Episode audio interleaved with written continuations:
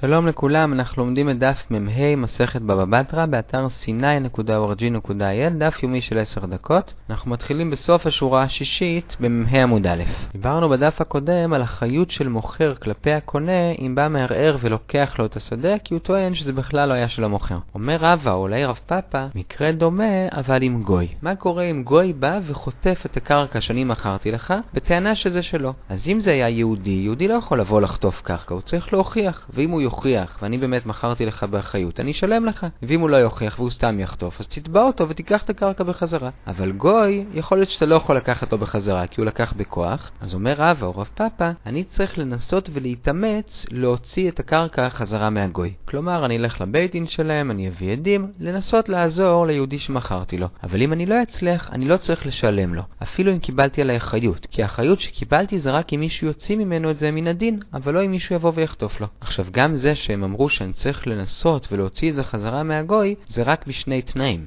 קודם כל, שאתה קונה לא הודית שאתה יודע שמה שמכרתי לך באמת היה שלי. כי אם אתה מבחינתך יודע שזה באמת היה שלי, אז אני כבר לא אחראי ואני לא צריך לנסות לעזור לך. דבר שני, שיש איזושהי ראייה נסיבתית שמראה שאולי באמת זה כן של הגוי. כלומר, שהגוי לקח רק את החמור ולא לקח גם את האוכף. כי אם היה לוקח גם את החמור וגם את האוכף, אז אנחנו יודעים שהוא סתם חוטף הכל. אבל ברגע שהוא לקח רק חלק ולא את הכל, זה מראה שאולי החמור באמת שלו, והוא לקח רק את מה שהוא חשב ששלו. אז כיוון שיש סברה לומר שאולי באמת זה של הגוי, אז אני צריך לעזור לך, אבל אחרת לא. אז זה דעת רבא או רב פאפא. המימר חולק לגמרי והוא אומר, אפילו אם יש ראייה נסיבתית שזה של הגוי, וגם שאתה לא הודית שאתה יודע שזה שלי, בכל מקרה אני לא צריך לעזור לך. סתם גויים הם גנבים, והגוי שלקח, מן הסתם הוא גנב, אם הוא יוכיח, שיוכיח, אבל כל עוד הוא לא הוכיח, אין לי שום אחריות כלפיך הקונה, וזה לא אשמתי שבא אליך איזה גוי וחטף לך את הקרקע. ועכשיו אנחנו בנקודתיים בשליש התחתון של העמוד. נושא חדש, חוזרים למשנה, אומן אין לו חזקה. כלומר, בדרך כלל העובדה שאדם מחזיק תחת ידו איזשהו חפץ במטלטלין, אז זה אומר שזה שלו, אלא אם כן יוכיחו אחרת. באומן זה לא ככה. אם אני מוכיח שאני אמר הקמה, אז אם אתה אומן, זה שזה אצלך לא אומר כלום. כי יכול להיות שנתתי לך בשביל לתקן את זה. אבל, אומר רבא, יש יוצא דופן. אם לאומן הזה יש מיגו, אז הוא כן נאמן. איזה מיגו יכול להיות? לא? אומר רבא, מדובר פה על שני מיגואים. סוג מיגו אחד זה מיגו שקשור להתחלה של המסירה של החפץ לאומן, וסוג מיגו שני זה בסוף.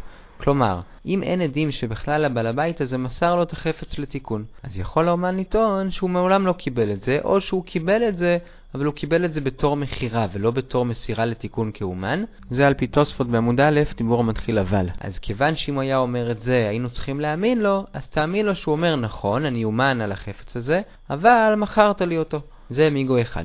מיגו שני זה בסוף. אם אין עדים שכרגע החפץ עדיין אצלו, הוא יכול היה לטעון שהוא כבר החזיר את זה. אז כיוון שאם הוא היה טוען שהוא החזיר, היינו מאמינים לו, אז תאמין לו שהוא אומר, נכון זה אצלי, אבל למרות שאני אומן, קניתי את זה ממך. אז זה שני המיגואים שעקרונית יכולים להיות לו לפי רבא. איך מנטרלים את שני המיגואים האלה וגורמים לזה שהוא יהיה אומן שהוא לא נאמן?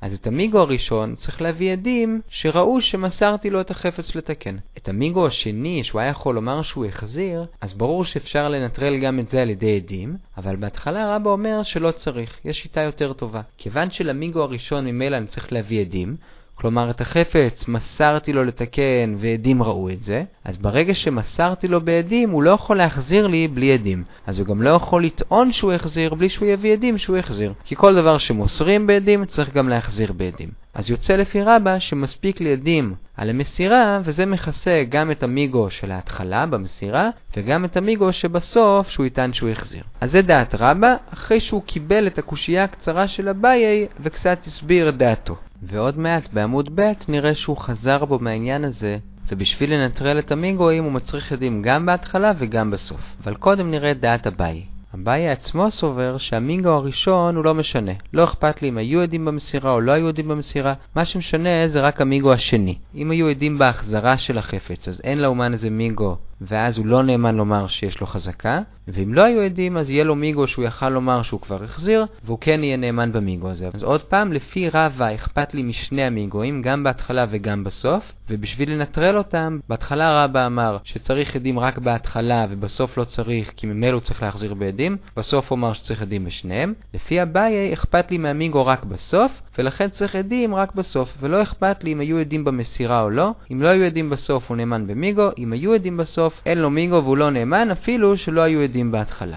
ועכשיו אנחנו כבר בעמוד ב', בשורה 4, אנחנו נראה קושייה אחת על רבה, סיוע אחד לרבה, ואז עוד פעם קושייה על רבה, והקושייה האחרונה תהיה מוחצת ורבה יישאר בטיובתא. אז קושייה הראשונה על רבה מביא אביי מברייתא. אומרת הברייתא, אם אדם ראה את הטלית שלו אצל אומן, ראה הכוונה היא שיש לו עדים שראו שכרגע הטלית אצל האומן, אז לגבי המיגו האחרון יש פתרון, כי יש עדים, ואומרת הברייתא שהאומן הזה לא נאמן. כלומר, אין לו מיגו. עכשיו, לפי רבה זה לא הגיוני, כי הרי לפי רבה צריך עדים גם על המסירה בשביל לפתור את המיגו הראשון, ואם כבר יש עדים על המיגו הראשון, אז כבר לא צריך עדים למיגו השני, כי אמרנו שאם הוא מסר את זה בעדים, הוא גם צריך להחזיר את זה בעדים. אז באיזה מצב יכול להיות שאנחנו נצריך עדים על המיגו השני לפי רבה? אז זו השאלה של אביי על רבה, אנחנו נדלג עכשיו משורה 8 עד שורה 13, נחזור לזה עוד רגע. עונה רבה, אני חוזר בי.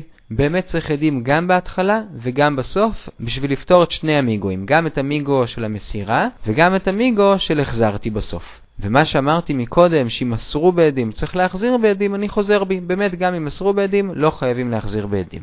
רק נדגיש, מה שרבא חזר בו זה לא מהדעה שלו שצריך לנטרל את שני המיגואים, גם את המיגו של ההתחלה וגם את המיגו של הסוף. הוא רק חזר בו מזה שהעדים של ההתחלה יכולים לנטרל גם את המיגו בסוף. אלא בשביל לנטרל את המיגואים ולגרום לזה שהאומן לא יהיה נאמן, אנחנו צריכים עדים גם בהתחלה, שמסרו לו, וגם בסוף שהחפץ עדיין אצלו.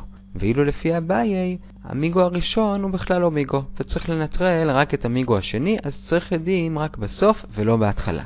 זה מביא אותנו לשורה השביעית לפני סוף עמוד ב', אבל נחזור קצת אחורה, שורות שדילגנו בברייתא משורה 8 עד 13. יש פה איזה משפט בברייתא שקצת לא מובן, ורבא מסביר אותו. אז נראה לפי ההסבר של רבא. אמרנו שלאומן אין חזקה, אלא אם כן יש לו מיגו. אבל במקרה שאין לו מיגו, לאומן אין חזקה.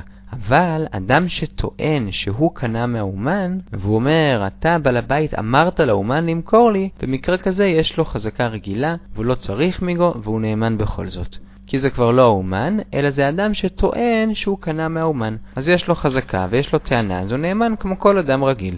ועכשיו אנחנו בשורה שביעית לפני סוף עמוד ב', ראינו קושייה אחת על רבא ותירצנו אותה, עכשיו נראה סיוע לרבא, וזה בעצם קושייה לבעיה, ונתרץ את זה.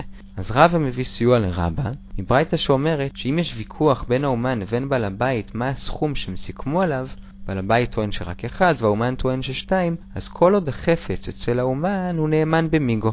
כי הוא יכל לטעון שהוא קנה את זה, ולא שהוא קיבל את זה בתור אומן.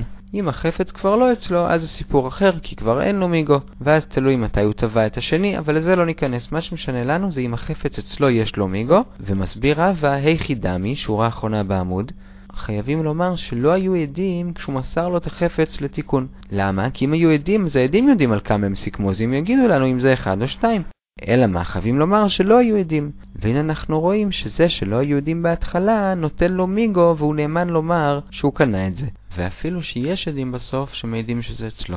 אז הנה הוכחה לרבה שמספיק שלא היו עדים במסירה בשביל לתת לו מיגו, ולא צריך שגם לא היו עדים בסוף. דוחה הגמרא אין כאן שום ראייה. נכון שצריך לומר שלא היו עדים בהתחלה, אז לא היו עדים גם בהתחלה וגם בסוף. ולפי אביי עצם זה מספיק בשביל ליצור לו מיגו שהוא יכל לומר שהוא החזיר כבר.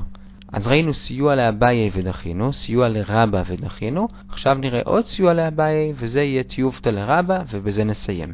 אנחנו בשורה הרביעית במ"ו עמוד א', מטיב רב נחמן בר יצחק, הוא מביא את המשפט מהמשנה שלנו, אומן אין לו חזקה. עכשיו האם יש פה עדים או אין פה עדים?